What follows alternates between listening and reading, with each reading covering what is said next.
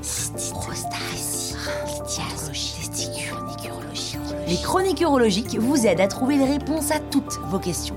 Un podcast de l'Association française d'urologie. Que faire pour enrayer mes cystites récidivantes ? D'abord, il faut rappeler une chose qui n'est pas évidente pour tout le monde, même si ça arrive à une femme sur deux, faire une cystite, c'est pas normal. C'est fréquent, mais c'est le signe d'un problème. Il faut donc aller chercher l'origine de ce problème, parce que si on ne s'en occupe pas, c'est là qu'on risque la récidive.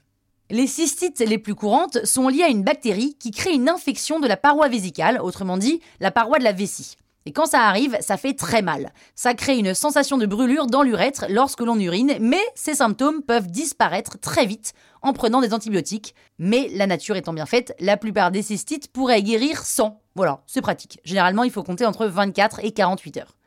Toutes les cystites ne sont pas d'origine bactérienne.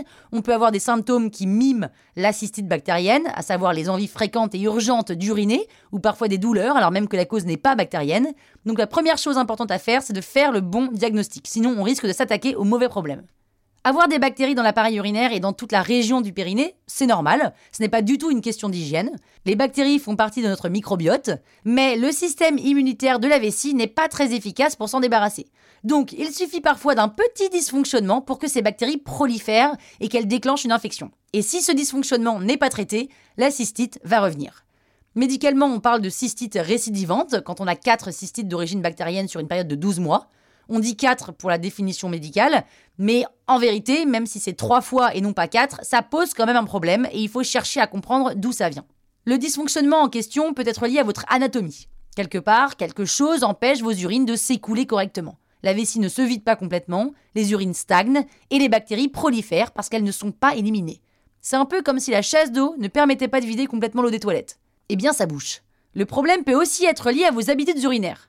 Avant d'aller plus loin, on va rappeler quelque chose de très important, ça n'a rien à voir avec le fait d'utiliser des toilettes publiques, des toilettes sales, peu importe en fait le type des toilettes. C'est pas comme ça qu'on attrape une cystite. Au contraire, enfin, je vous incite pas à utiliser des toilettes publiques sales, c'est pas ça, mais il ne faut pas se retenir d'y aller parce qu'on a peur d'attraper une cystite. Non, en se retenant, au contraire, les urines vont stagner et donc à nouveau les bactéries ne vont pas être éliminées, ce qui va favoriser la cystite et sa récidive.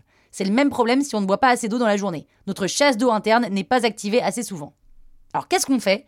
Il faut boire, boire beaucoup, beaucoup, beaucoup, beaucoup. Et de l'eau de préférence. Il faut en boire assez pour éliminer environ un virgule cinq litre par jour.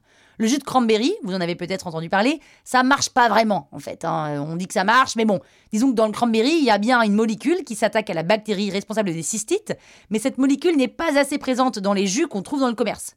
Ceci dit, si le jus de cranberry vous permet de boire plus dans la journée, alors allez-y, foncez, buvez-en. De la même façon que aller faire pipi après un rapport sexuel, c'est pas forcément prouvé, mais c'est vivement recommandé, tout comme de soigner sa constipation, parce qu'elle peut aussi avoir indirectement une incidence sur la survenue de cystites.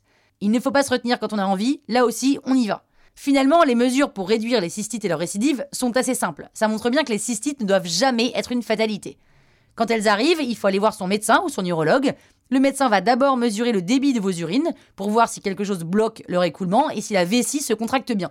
Il va réaliser un examen clinique et aussi vous demander de noter la fréquence et le volume de vos urines sur plusieurs jours. Il peut aussi vous prescrire une échographie de la vessie pour vérifier qu'elle se vide complètement.